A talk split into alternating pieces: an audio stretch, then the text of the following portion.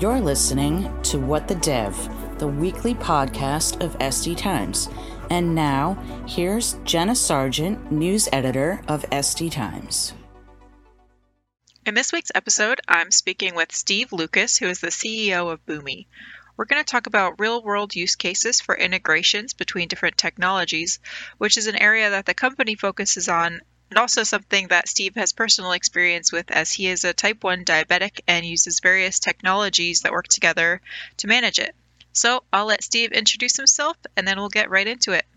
Yeah, thrilled to be here and thank you, Jenna. I am the CEO of Boomi. And not that I'm counting, but I've been here two months and 10 days and absolutely loving it. Uh, but 27 years in enterprise software, almost 28 uh, companies like uh, SAP, Salesforce.com. I was uh, the CEO of both uh, iCIMS, uh, talent acquisition uh, enterprise software company, and of course, Marketo, which was acquired by Adobe. And now here at uh, Boomi, and we do all things integration and automation for enterprise software. And also, I happen to be a type 1 diabetic.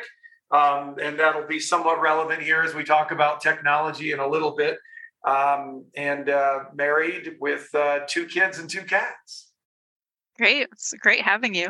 Um, uh, yeah, so as you as you just mentioned last time we talked, you mentioned how you're type one diabetic and how um, kind of integration between technology has really changed the way you manage that um, because you have now your blood sugar monitor that talks to your insulin pump and then really requires you to not have to like pay attention to that stuff quite as much. Yeah. So, yeah, can you just share a little bit more about that?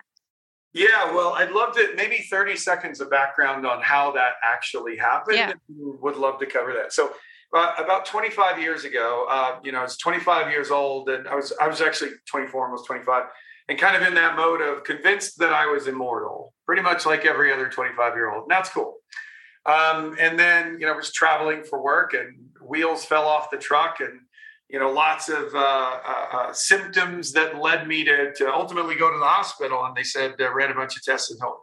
Said, holy cow, we don't know how to tell you. We're just going to tell you you're type 1 diabetic. And that's kind of like, you know, not great news, right? When you're, you know, any age, let alone uh, in your early 20s. And um, it, it was a shock. You, you kind of, go through the phases of like, well, what does this mean? Am I going to have to eat cucumbers for the rest of my life? I, you know, I don't exactly know.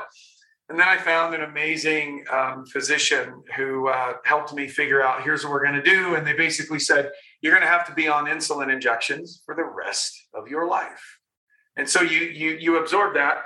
But and at the time, you know, 25 years ago, the, the technology was literally they handed me an orange, like the fruit, and a syringe. And they said, why don't you practice giving this a shot?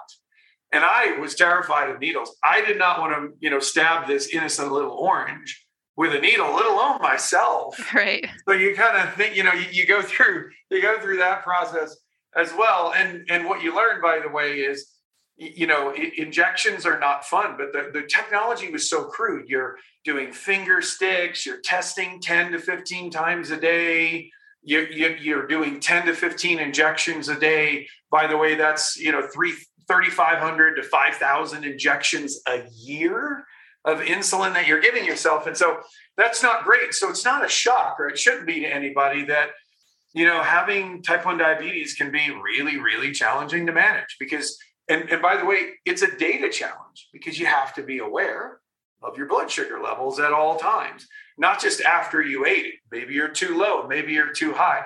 But you do learn a valuable lesson through all that. And now I'll bring it back to data and devices, which is running businesses kind of like managing blood sugar. You don't want it to be too high, but you also don't want it to be too low. You got to kind of keep it right down the middle, and then things tend to run really smoothly. And so over time, the technology has gotten better and better and evolved. Years ago, I got this really cool thing. It's about the size of the US quarter. You stick it on your side, on your arm, on your leg, and it, it gives your, your iPhone a readout of your blood sugar in real time. That's pretty cool. So now you can do less finger sticks, but you're at least aware of am I too high or too low? That was on the left hand. And then a few years ago, I got another cool stick on device, a totally separate one that doses your insulin. Now, this device, you know, called an insulin pump, you can sometimes wear them on your belt. I have a cool stick on one. But now you're starting to look a little bit like, you know, a Best Buy or Circuit City. You got lots of, you know, electronics stuck on you, but you've got one product stuck on you that reads your blood sugar. And then the other product that, in this case, gives you insulin.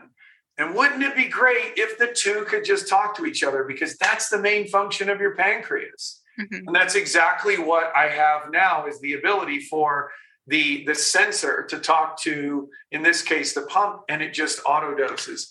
And my world has changed. And so will the lives of millions all over the world of type 1 diabetics, where we're literally walking examples of a artificial pancreas, which is data and technology connecting and talking to each other. Yeah, that's got to be kind of wild to think about, like how you used to have to do like 10 to 15 injections a day, and now it just kind of it's all just kind of happening automatically. Yeah, it well, it just happens. I will say there are moments where you're staring at it, going, "All right, little device, I am trusting you with my life." Right. It's a yeah. Yeah, crazy, crazy. Yeah. But it's just amazing how advanced the technology has gotten. And I would imagine now that those devices are connected, it's ultimately, well, will they get smaller and you know smaller footprint? And then you know should, should they be embedded devices or not? Lots of of questions but hey i'm not complaining. I don't have to stab any more oranges and and uh, no more daily injections. It just all happens. But that really is kind of like the future right? If you think about how I, how i think about our company boomi is you know, a lot of these systems and applications and databases, they weren't connected, right? So step one is like, all right, well, let's digitize them. And step two is let's connect them. And then step three is, well, let's just automate this. So similar to sensing your blood sugar is too high, let me auto dose. The same could be applied to a cash management process. If your cash flow is looking uh, off then how do your systems automatically react to that? And we are not far from those adaptive systems inside of businesses. Yeah. So since Boomi is kind of in that whole integration space, um, what sort of like use cases are you seeing for that are really cool for like integrating different technologies yeah, well, you know, I always like to start with a, a really kind of a like a human use case that I think is, uh, you know, before we get to just riveting topics like lead to cash. There's a, a company out of Australia, and they um, they're it's Cochlear is the name of the company, and they literally bring hearing to people that have never had it before. I mean, talk about a a mission, right? That's pretty awesome and they use Boomi to integrate all of their different you know software systems internally and that's cool. But what they do with it the, the if you want to call it a business outcome i would call it a human outcome is they use Boomi to literally coordinate and orchestrate getting the, the patient into the operating room. All of the different systems that go into the the, the, the practitioners, the doctors, the nurses, the, to, to get that patient in that operating room to, to then get the implant, in this case, literally in their, their skull, right? There's that's orchestration. And then they use Boomi to, of course, get everyone to that, you know, that uh, the, the scheduling for that first activation, the literal turning on of a patient's hearing. And when you when you appreciate what integration and automation do right? Bringing people together making connections and then you you get to see those special things that a company like cochlear does with technology their own technology to, to restore hearing but also the the activity of getting all those people to that moment. It's just incredibly powerful. And that's just like uh, that, that's one example of just better orchestration and bringing people together but the 20,000 companies that use Boomi all over the world, they do literally millions and millions of different solutions of integrations and automations like that. That's what they drive every single day with Boomi. So, yes, of course, companies are envisioning and do things like, hey, we need to find a better way to, to bring together these complex systems to drive order to cash or lead to cash scenarios those happen as well. But I would say if there is any any business scenario that you can almost dream of, Boomi can come in and help accelerate that outcome. And I often, Jenna, I, I like to refer to people as like citizen innovators, right? I'm not talking about the person who knows like how to crack their knuckles and start coding, right? That that ability is beyond me as a normal human being. I'm not a, a coder or a developer, but but we still have ideas about how to innovate inside of a business. And that's where Boomi comes in is we we deliver this low code, no code solution that helps people go from an idea to implementation in no time. And that's that that's the citizen innovator is who I want to empower. So another thing that has been on most people's mind in the past few months is Chat GPT. Um, everyone's like kind of in awe of all the things it can do. So um, and and like OpenAI just announced that they were releasing an API so that you could actually like integrate it into your um, application. So what do you see as being possible if companies are going to really start integrating more AI into their workflows and into their products? Well, I mean, it, it is pretty amazing what it does, right? The, the fact that it can uh, generate the kinds of responses it does from a fairly generalized set of knowledge, the, the internet knowledge base or whatever we give it access to. It's it's super cool. And I will say, I think we are, this is more than just venture capital hype that we're witnessing. This is, I think, the, the birth of, and, and to a degree, a realization of many years of investment in machine learning and artificial intelligence. And as cool it is, it's super cool, right? My ability to just, just go in and type in almost anything, you get a reasonably coherent response um, will further aid us as human beings in just gathering knowledge. And look, if it, if it wasn't compelling, well, it sure has spooked companies like Google. I mean, they're moving very, very quickly because if you're interacting with ChatGPT, you go, huh, this is actually more informative than just 74 web pages that I got to go sort through myself, right? It's more of an answer than leads to an answer. And I like that. I, I, I like that. So it's super impressive, but we're still missing a connection. Chat GPT, as a case in point, it doesn't take action. So I can go in and say, um, hey, I need to connect my sales to my financial reporting so I can get a lead to cash process. What would I do? And it'll give me the four or five steps that I need to go in order to do that. But it's not actually going to go take action because the, in this case, GPT-3 engine that you're interact, interacting with, it's not aware of where are your enterprise systems? Do you use Salesforce and NetSuite? It doesn't know those things, but we do. And so connecting those two environments, the inference and kind of generalized conversation model, GPT-3, uh, with a system like Boomi that knows where your systems are, um, what connections you need to make it happen, connecting those two, for lack of a better term, kind of neurons will enable that kind of environment where I could literally go in and say, um, I need more effective sales reporting.